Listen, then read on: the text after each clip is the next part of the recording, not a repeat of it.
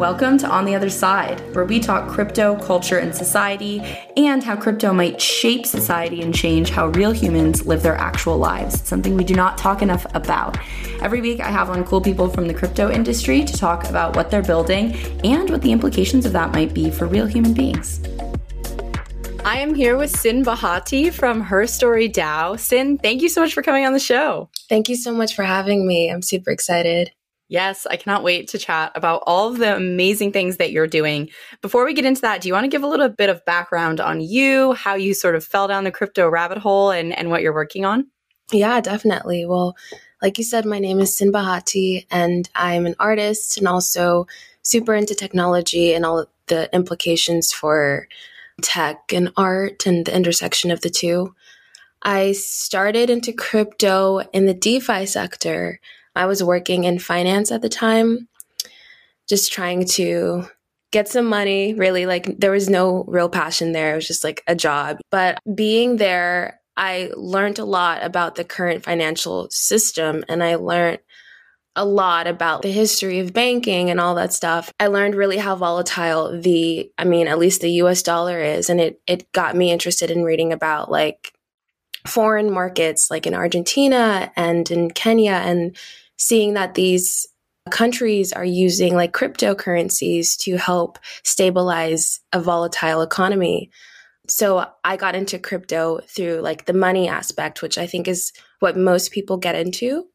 And I was super like obsessed with blockchain technology and the ways that it was being used also in third world countries that weren't related specifically to the economy and, and all sorts of you know, ways of life. So, yeah, I just really started with an obsession. Like, I just got super into this technology that was new to me. And I learned about blockchain like last year around this time. So, since then, I've kind of done a lot in the metaverse. And I fell in love really with this space when I started having conversations with like Kayvon from Foundation and Jacob from Zora, and I saw what they were building. And I saw that beyond just having cryptocurrencies on the blockchain, you can have crypto media on the blockchain. And, you know, in the same ways that cryptocurrencies are revolutionary for our financial and social political landscape, crypto media is going to do the same for the ways we interact with each other in our cultural landscape. So that was like an awakening for me in a lot of ways.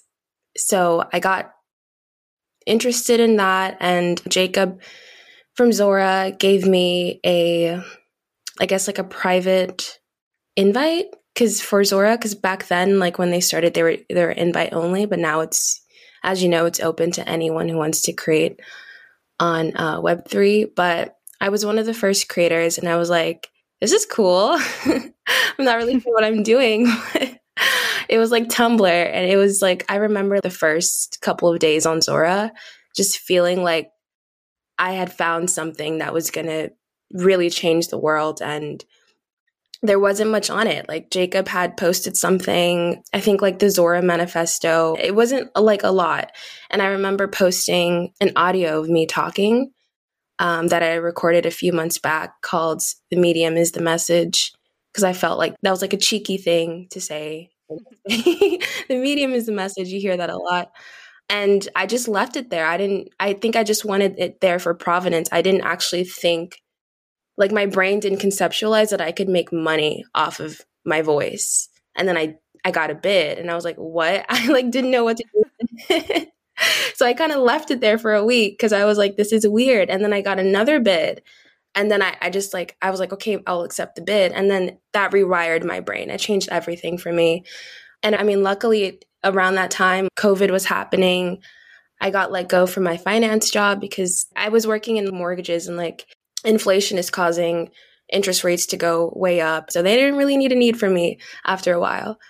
But luckily, I was able to find like a quick job in crypto. And eventually, like, I just kept making art. And I, I, I loved the art more than the initial love of like DeFi. I mean, I still love and use DeFi, but I, I just feel like I'm an artist. And um, having that awakening on Zora really cemented it for me that I can actually live off of this and off of my words and the stories that I say and share with the world.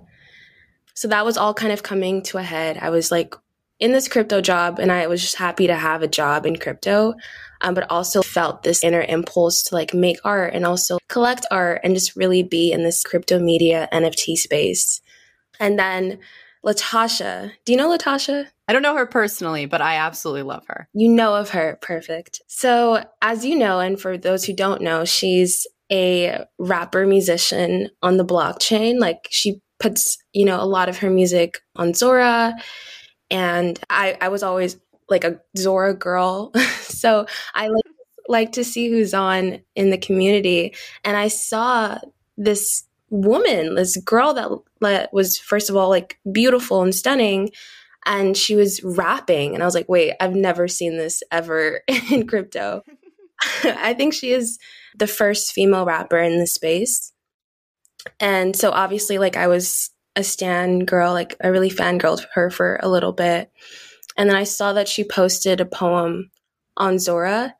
And I write poetry. I like really love words all that beautiful stuff. And I thought it would be such a cool thing to have, like such a dope piece to have a poem from a rapper. Because it's like, just like having a poem from like Jay Z or like, you know, like someone who doesn't do poetry but is in mm-hmm. congruent or parallel to the space. And I was like, okay, this is going to be worth a lot of money in my head because it's just, it's like a, it's just a dope piece. And I wanted to bid on it. And I was working in PR. Like I, I, wasn't making a lot of money. So I was like, I want to have this, but I, I also want to give Latasha her worth. And if I were to just take it for myself, I mean, I would be able to afford it, but I don't know if it would, it would give her the value I feel it's worth. So that is where the idea for a DAO came through because I was like, we could give her so much more and we could obtain this and just have a bigger impact if it's like a group of friends that really love this poem and really like I, can we cuss on here? I was going to say F with Latasha's work. Oh, yeah. Yeah, you can say whatever you want. okay, good. So, um, back to the crypto job I had, I had the opportunity because I was working in the space doing PR, interviewing crypto people. I had an interview with pplpleasr, and I, I talked to her a little bit before the interview about how Pleasr DAO was formed.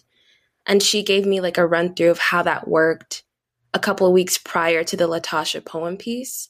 And that was kind of in my subconscious mind, just brewing like this idea of communal ownership and all that beautiful stuff that DAO stand for.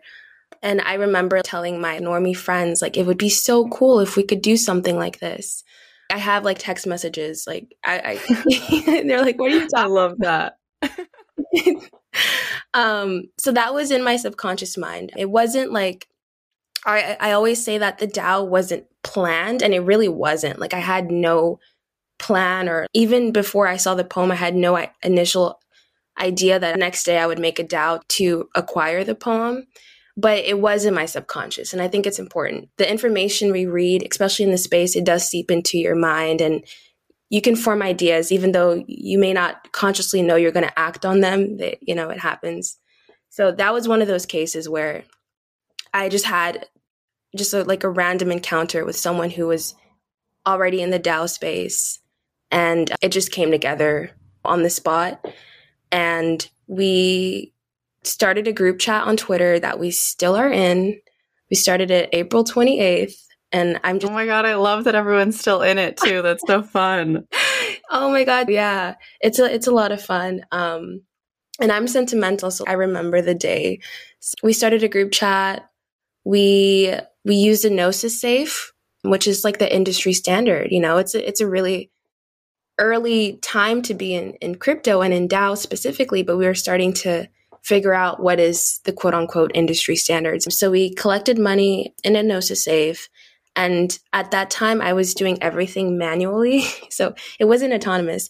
I had everyone's ETH address and their name and their Twitter at and the amount of ETH they gave on an Excel spreadsheet just to keep it organized because I'm a Virgo moon.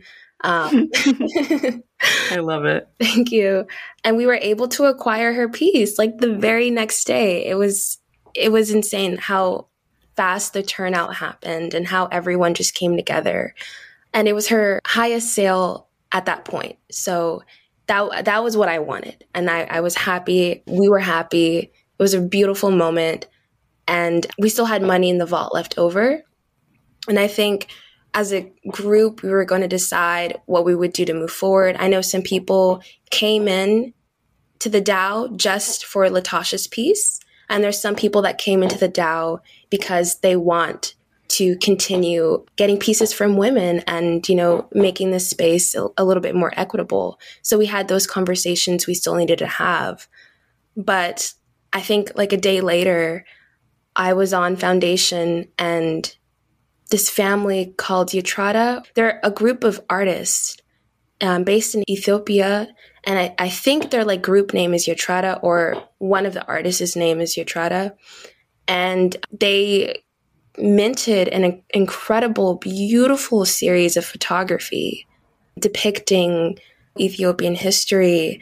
And each family member was casted in a different role.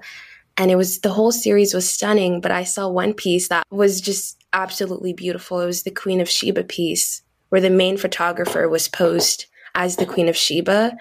And she's like this beautiful, you know, Ethiopian woman and she's decked out in jewelries. Like it was so fire.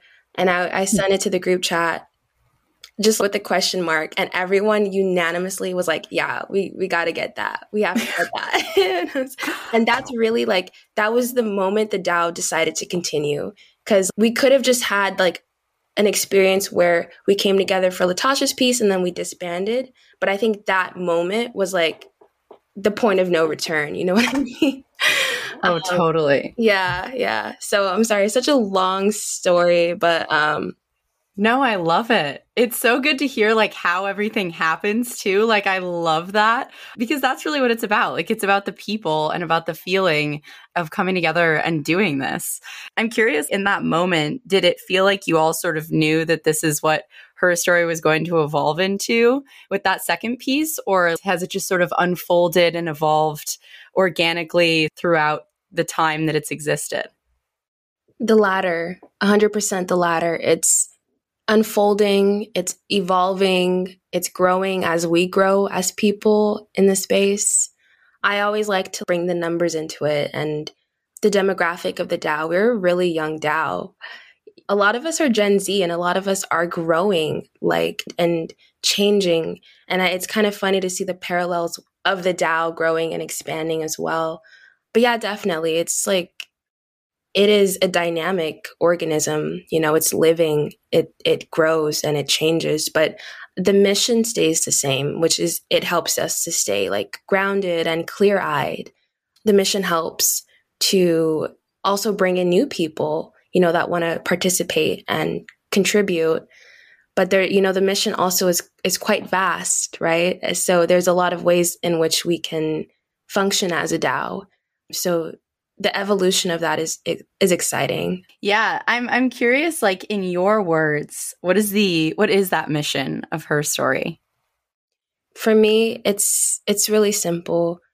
We started to create a space in the metaverse or actually to create the, a metaverse that is equitable and starting with collecting the narratives of women and preserving those narratives and celebrating those narratives. And like what women do in this space and women as in like non-binary artists as well. So it started with collecting latasha's work and then the beautiful diana sinclair curated an exhibit that we were able to be a part of and for me that fits into the celebration piece. And all of these things are necessary in my opinion, to make the metaverse a more human space. There's like that. Sometimes you can miss that layer of like humanness in the space. You know what I mean? Um, oh, 100%. I love that. Like that framing is so beautiful because I think it's so true. Like often we we sort of build these systems that are very they're very mechanical and we miss out on that the humanity of a lot of these things and the textures that exist in the real world that if we don't think about it won't be part of the metaverse. Yeah, yeah.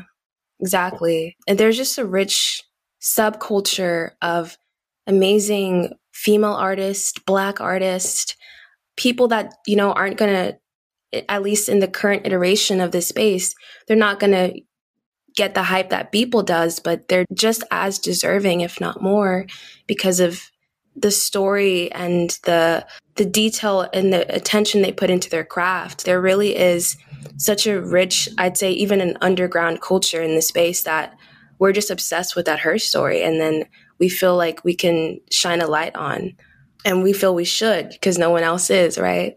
So, yeah, it's that layer. It's really human and really simple, also. It's not super complicated. Yeah, I love that. I think this notion of supporting and creating a space for these types of experiences that I think, to your point, aren't really part of the main crypto culture conversation is so important.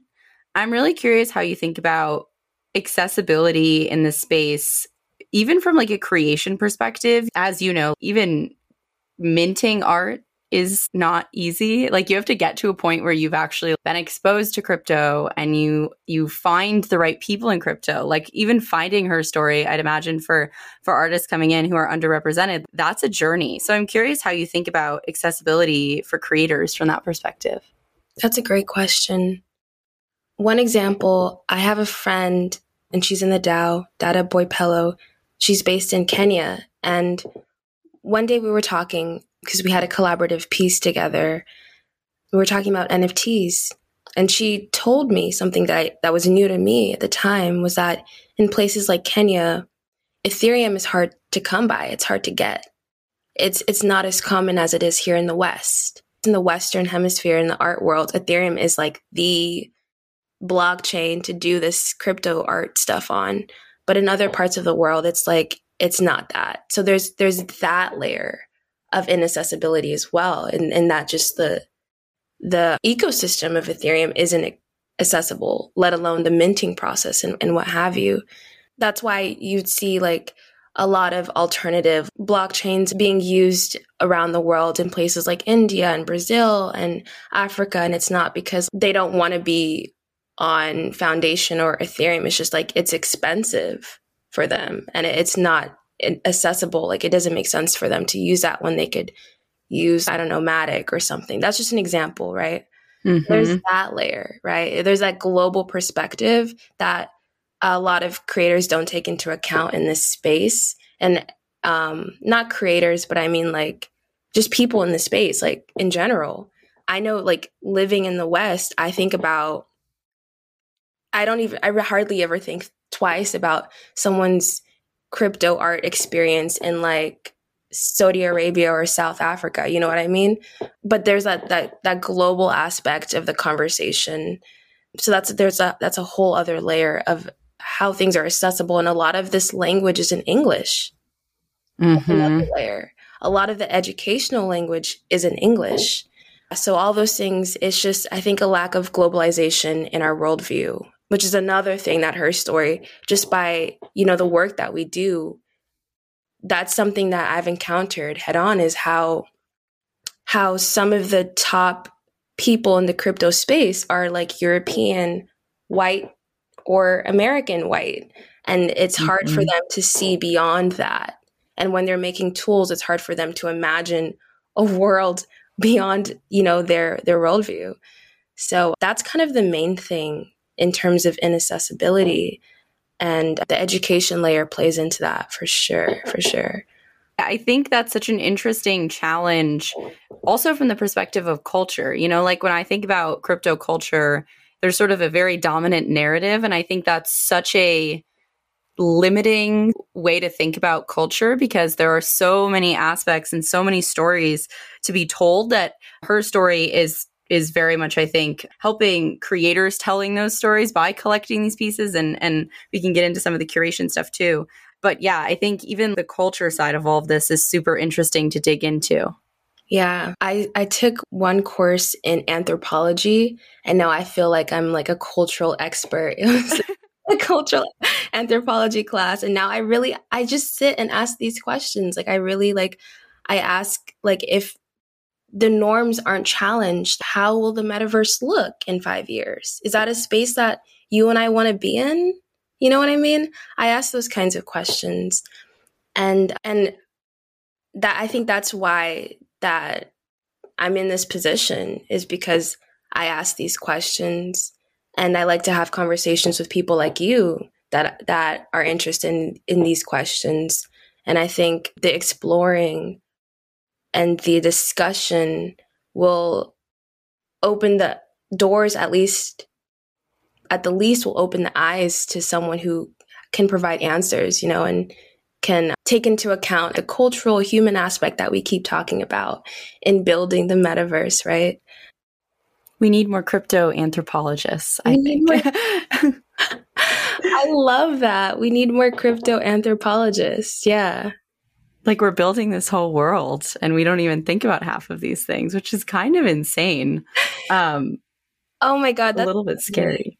Yeah, that's a good point, right? Like, imagine if this were a physical world that we could see, we'd be asking questions, right? Oh, 100%. So, my question for you is what does the utopian version of the metaverse look like? What are we building towards, or what should we be thinking or trying to build towards? Wow, that's like a killer question, like a killer question. um, I, I will say that my utopia is impacted by my perspective and my own dreams. So my utopia probably isn't the utopia, but it probably is like a section or a slice of of paradise. But I think it it for me it like it boils down to like almost this question of it's not even access but like enjoyment and, and pleasure almost like can we create like a web3 virtual world where people historically who didn't have the opportunity to make money doing the things they love can we can we allow them to do that can we allow them to bring bread to the table and live off of their pleasure and off of their enjoyment. And I'm seeing it with Axie Infinity. Like people are making money to play games. And I mm-hmm. think that's beautiful. That inspires me. And that's why I was like intoxicated with the NFT space because it's like I for a living I look at art and I talk about art and I make art for a living.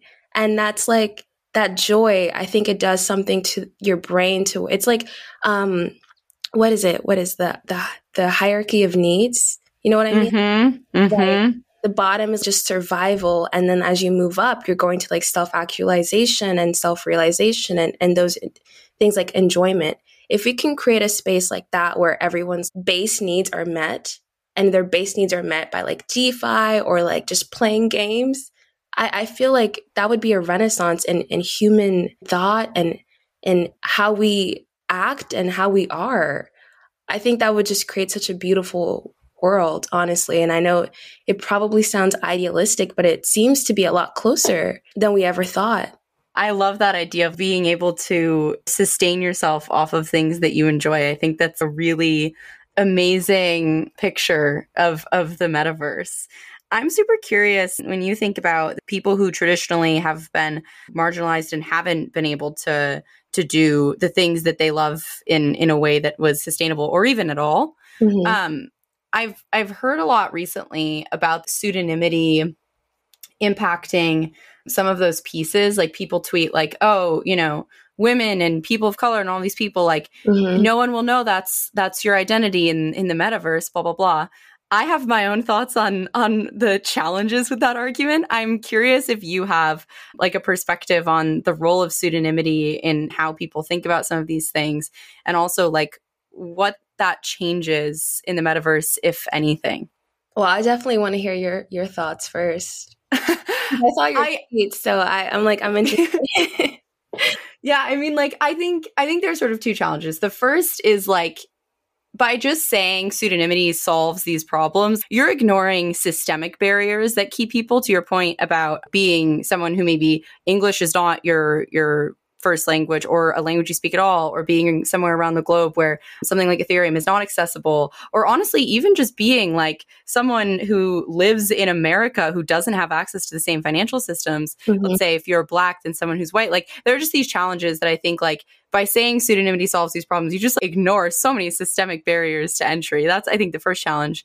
To me, the second one is that like as someone who's a woman or if you're a person of color like you shouldn't have to be anonymous in order to to feel accepted. And i think also like if that's an important part of your identity it's not something that you want to hide. So those are sort of my two thoughts on it. I don't know. I think it's like a very interesting concept to think about. No definitely. Um we're going to breed the next socrates and aristotle because these are like philosophical questions um yes. right? Like i can i can just imagine like debates going back and forth into the night about you know the metaverse and and what it what a crypto citizen is you know? Um but no those are that's a beautiful point. Like that it makes a lot of sense. And at least for me i know a lot of my work is affirmed by and informed by my being a black woman it, mm-hmm. like inexplicable to my ex- my experience you know? So in that way at least for now her story is collecting work that's like unapologetically female. So there's no question about who made this where did this originate from. But as the space grows and as more and more people come into the space i do see like a strong lean for some people towards being i guess almost not secretive but like they don't want the world to know that part of themselves. And that's kind of this crypto space. But yeah, that's a that's a question, man. I don't have like a solid answer to that. I don't know what it's going to look like in 5 years at all. I don't have an answer, but I'm thinking my brain is no, I don't think anyone has like a, a perfect answer or a, an idea of exactly what it's going to look like. But I, I love your point about like, there might be a world in which someone wants to have one part of their identity exist mm-hmm. in this very open world and not another part. Right. And so maybe that's also part of actually the beauty of it is the choice to say, actually, I do or don't want this part of me to be this identity that I have online. And maybe that's also something that actually ends up being really cool. Yeah. And, and I hope that's how it evolves. We'll see what actually ends up happening the when you said that, my brain was thinking, okay, so maybe the metaverse can be like an omniverse. And like in one metaverse, mm-hmm. you're like, you are this part of your identity. And then you go into this other world where it's like another section. You're just like a multidimensional being across all the omniverses. I love that. And that totally feels like the way that identity really exists. Mm, you know, yeah. you show up in a space and you show very specific parts of you and maybe don't show other parts. So that's sort of how it is in the real world, also. Yeah, honestly, now that I think about it, in the real world, it's like it would be nice if it really were that way, where you could turn off some parts of your identity around people, right? Um, at the dinner table or what have you. Um, yeah, that's super dope. I love this conversation. It just it went like in my lane, which is like the philosophical kind of thing. So Yes. And we don't talk enough about these philosophical questions, I think. I mean, there are like so many opportunities to have these really fruitful discussions about all of the crazy shit that we're building and also think about the human side of it because well, we are building like a crazy world. That's what your podcast is for. 100%. That's that's what I love. I'm super curious from like the the her story perspective on all of this. What do you see as a 5-year role? Like where where is her story existing across the the metaverse or the omniverse? Wow. I see her story as the begetter of DAOs uh, related to making the space equitable. That was always the dream for me. And I wrote an article that I haven't I haven't shared with the world yet but I, I wrote it on tribal DAOs mm. and this framework and this protocol of tribal DAOs. And I wanted her story to be an example. and then maybe create a ripple effect of other DAOs to follow in the wake.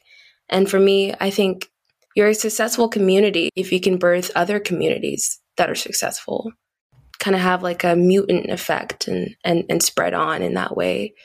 So yeah, her story was probably going to be the mama DAO of other DAOs. And it's already looking that way now because beyond collecting, we're, we're getting into wanting to do our production side, you know, like her story music, her story film. And then maybe it's going to evolve to not even have the word her story, but it's still going to be in this, this lineage and in this family tree. And in five years, I want her story to be like the eve of the family tree and have a lot of offspring that go off and, and do good work in this space. I think the to me one of the ultimate things that a DAO can do is create in some capacity. I love the notion of like the eve of DAOs and that really feels like at the crux it's about creation and mm-hmm. and creating things in the space that that sort of grow into into their own, which I think is so cool. Thank you. I absolutely love that. Yeah, I I think there's some really really cool things that are going on. I absolutely love what you're doing. Where can people find you and learn more about her story? You can find me at Cyn Bahati everywhere on social media, at Cyn on Zora. I'll be making a lot of art, be venturing into other mediums like music kind of thing. So that's going to be exciting. And her story is at herstoryDAO on Twitter and on Instagram.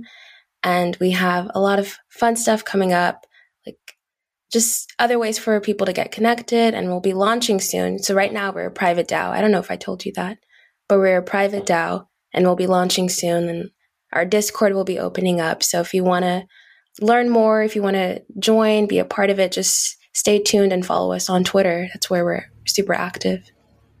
Amazing. Beautiful things coming up. I cannot wait um, for the eve of DAOs to emerge. I absolutely love what you're doing. And thank you so much for coming on the show. Thank you so much. This was a pleasure. It was such a great conversation. If you like what you heard, please make sure to subscribe and rate the podcast. I always forget to do this for podcasts that I like, but it's actually really useful. Also, please hit me up on Twitter if anything resonated with you. I'm at Chaser Chapman. Tweet at me, let me know what you think, and also let me know if there's anyone you think I should have on the show. Thanks again for listening.